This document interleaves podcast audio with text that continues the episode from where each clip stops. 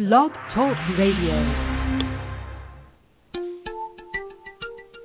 Welcome to Chicago's Legal Latte, a series of podcasts brought to you by Lavelle Law Limited. Throughout this series, the attorneys from Lavelle Law will share their answers to questions about a variety of topics for individuals and small businesses. To participate in today's discussion, you can email us at podcast@lavellelaw.com. Good afternoon, everyone. Welcome back to this edition of Chicago's Legal Latte. Are you the owner of a small or mid-sized business?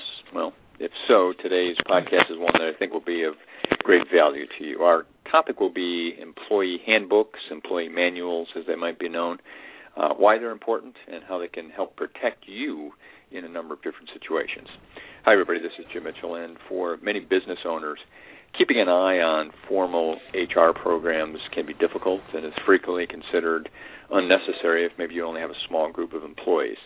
Today, however, we're going to hear from Lavelle Law attorney Lance Ebel, who is going to tell us a little bit that may be a false assumption. You may want to take this a little more seriously than you have in the past if you've not paid good attention to a handbook of some sort. We'll talk about the purposes and the reasons behind that. Let's get started. Lance, this looks like a great topic, so thanks for getting it lined up for us today. No problem. So first of all, let's just talk about what an employee handbook is. I think we all probably have certain ideas, but when you use that term, employee handbook, employee manual, what are you thinking of particularly? Well, it can be just about anything, and by that I mean it doesn't have to be a formal handbook per se. It could be just policies and procedures. It could be any kind of loose document you hand out to your employees that governs how they work.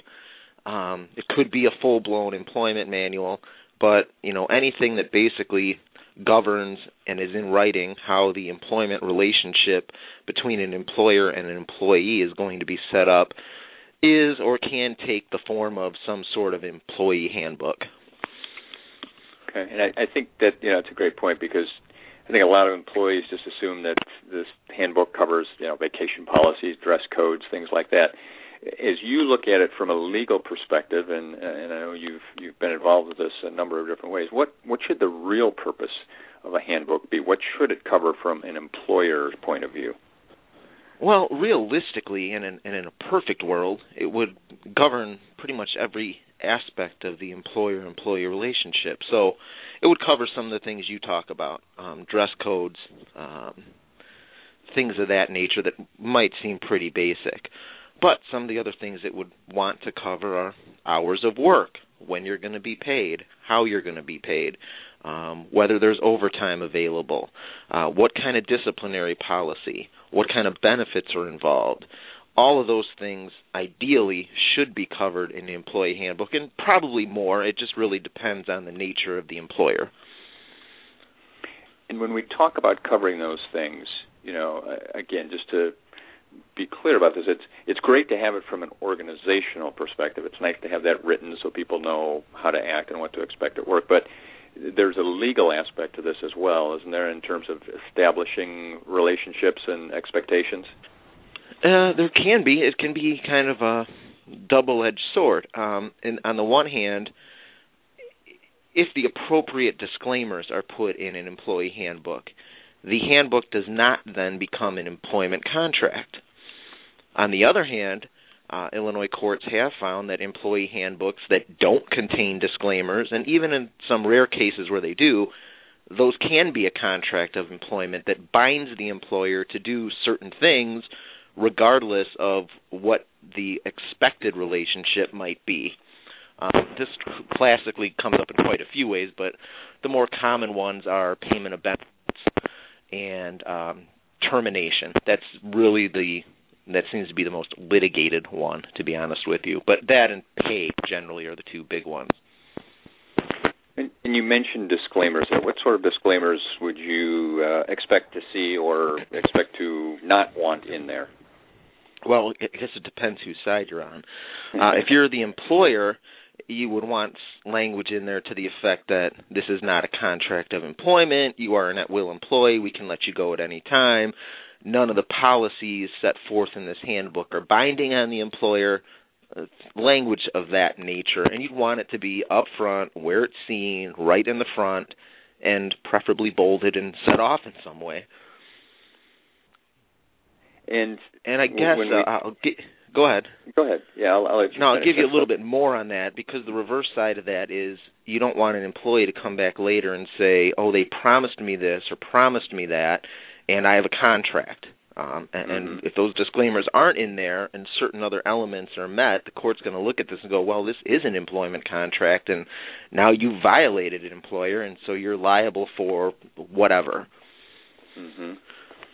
And when this material is presented to an employee, and let's assume that the proper method, and correct me if I'm wrong, would be, you know, at the initiation of employment, when they begin, they get these policies, procedures, wherever it might be. Is it then, based on what you're saying regarding employment contracts, should it just be handed to the employee, or should there be a signature sheet in which they sign and acknowledge and accept whatever is in the document? Ideally, the very last page of the employee handbook is going to be an employment receipt, an employee receipt of the handbook, basically saying I've read and understand the terms and conditions of this handbook in my employment, and they sign it, and then you keep a copy. Okay, well, we're talking about employee handbooks, employee manuals. We're visiting with Lavelle Law attorney Lance Ebel today on the podcast, and he's sharing some information about the importance of having this handbook.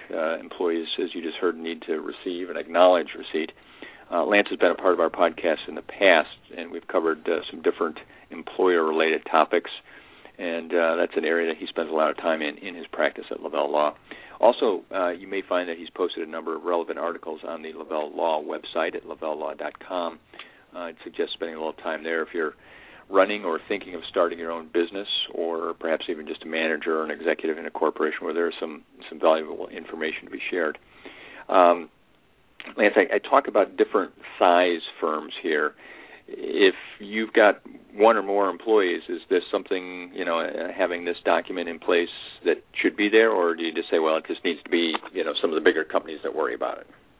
I think, you know, generally everybody should have it. Now, again, you may, you know, you're talking about a difference between the guy down the street that has 5 employees and IBM. You're probably talking about a completely different type of employment handbook, just in terms of what its content might be. But, you know, the basics really should be there for everybody, just because it's a great protection for the employer, and it generally puts the employee on notice about what they can expect, which, again, also helps the employer at the end of the day. Mm-hmm. And for those small companies, the guy who's just starting a business or running a business with a handful of employees, maybe starting to grow a little bit, might not have this because he's just too busy. He or she says, I've never gotten around to it. Can they go to someone like yourself, a business attorney, and ask them to draft it for them? Is there sort of a template or a model that you might be able to help them with? Yeah, I mean, again, I think they'd want to spend a little bit of money. I'm not talking excessive amounts here. Just sit down with an attorney and just say, okay, here's what I need, and then get some input as to what we think they should have. And then after that, it's generally, you know, you can borrow from a few places because it's not the first employment handbook we've ever done. And pull in the different provisions that you might need, and then, you know, it's not a from-scratch document, generally speaking. Mm-hmm. Now, I want to go back to something you mentioned earlier, and let's kind of talk about this a little bit. You mentioned, you know, the possibility of litigation or being in court over some different instance. How a manual might help an employer either prevent that, or if some suit arises, how it might be beneficial to them? Well, it could arise in a couple of ways, and I guess I'll deal with it in the 3 most common ones, perhaps. One would be in front of the Department of Employment Security, where you have an employee that you've terminated, and the employee contests your not wanting to pay unemployment benefits. And a lot of times the handbook will spell out how discipline is handed down. And by that I mean, are there minor infractions and then you're going to get a warning? Or are there certain actions that you take that are just, you're going to be terminated on the spot? Or does it just outline things that are basically consist of misconduct, which would bar a claimant under unemployment? So that's one area that it comes into play.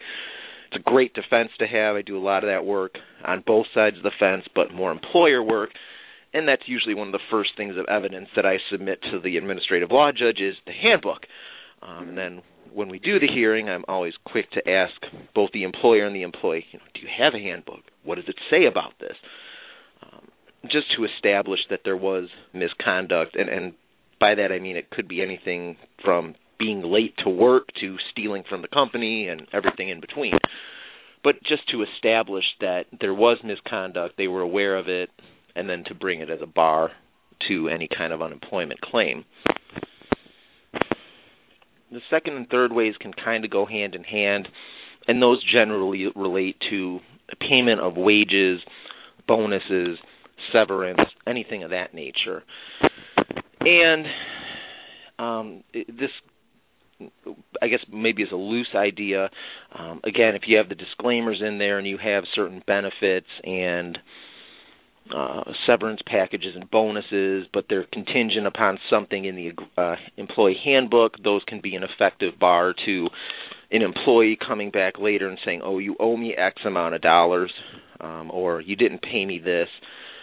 As long as it's spelled out clearly in the handbook what those terms are, that's generally a good defense. There are some caveats to that, of course, but those types of actions for wages tend to arise either before the Illinois Department of Labor or they can arise in the circuit court. But either way, the employee handbook, if there is one, is going to be a great piece of evidence, and in some cases may even be a piece of evidence that gets the case kicked out before it even has any legs. And just thinking ahead here now, certainly there's going to be companies out there that do have a handbook. Employees come in, they sign the information, you've got it on record. Over time, the company changes, the conditions in the business change. Once an employee handbook is in place, can it be updated? And if so, do you then need to go back and get all signatures redone from everyone who's already signed an original? If you update the handbook, there's two ways to go about this. One is to have it signed every time. The other way is to kind of put a blanket disclaimer in there that says this can be amended at any time at the employer's discretion. Then you can amend pretty freely at that point and not have to get signatures per se, although you would want to somehow show that you disseminated the new information. Mm-hmm. Not necessarily a signature. That, again, could vary depending on the size of the company. If you only have 5 employees, you can probably get them all to sign for it. If you're talking about 500 employees, could be a slightly different animal. And along those same lines, then, if you have been operating without one with some number of employees, and now you determine after hearing this podcast or for other good reasons that you want to institute a handbook, is there any reason employees can say, well, no, I've always worked without one and I don't need to sign one now? I think certainly there is, but bearing in mind that Illinois is an at-will employment state, there's always you might lose your job if you don't sign, which is not always the best thing. But, certainly the employer has a great deal of latitude in that. Without getting into a long recitation of the law on this, provided that you give them continued employment or there's some additional consideration given to the employee for their signing of the handbook, which is not a contract or shouldn't be in that case, then you're generally going to be okay if you implement something new going forward. Okay. Well, I want to thank Lance for taking the time today. All of a sudden here our 15 minutes is gone, the amount of time we set aside each week for the podcast, but certainly appreciate him taking the time to share information with us, and I hope that sparked some interest on your end. For more information, of course, visit LavelleLaw.com or give Lance or any of the other attorneys a call. The number for Lavelle Law, 847-705-7555. And thanks very much for listening today. We'll talk to you again soon. Thank you for joining us for this edition of Chicago's Legal Latte. If you have any questions or topics for a future episode, please call Lavelle Law Limited at 847-705-7555 or email us at podcast@lavellelaw.com.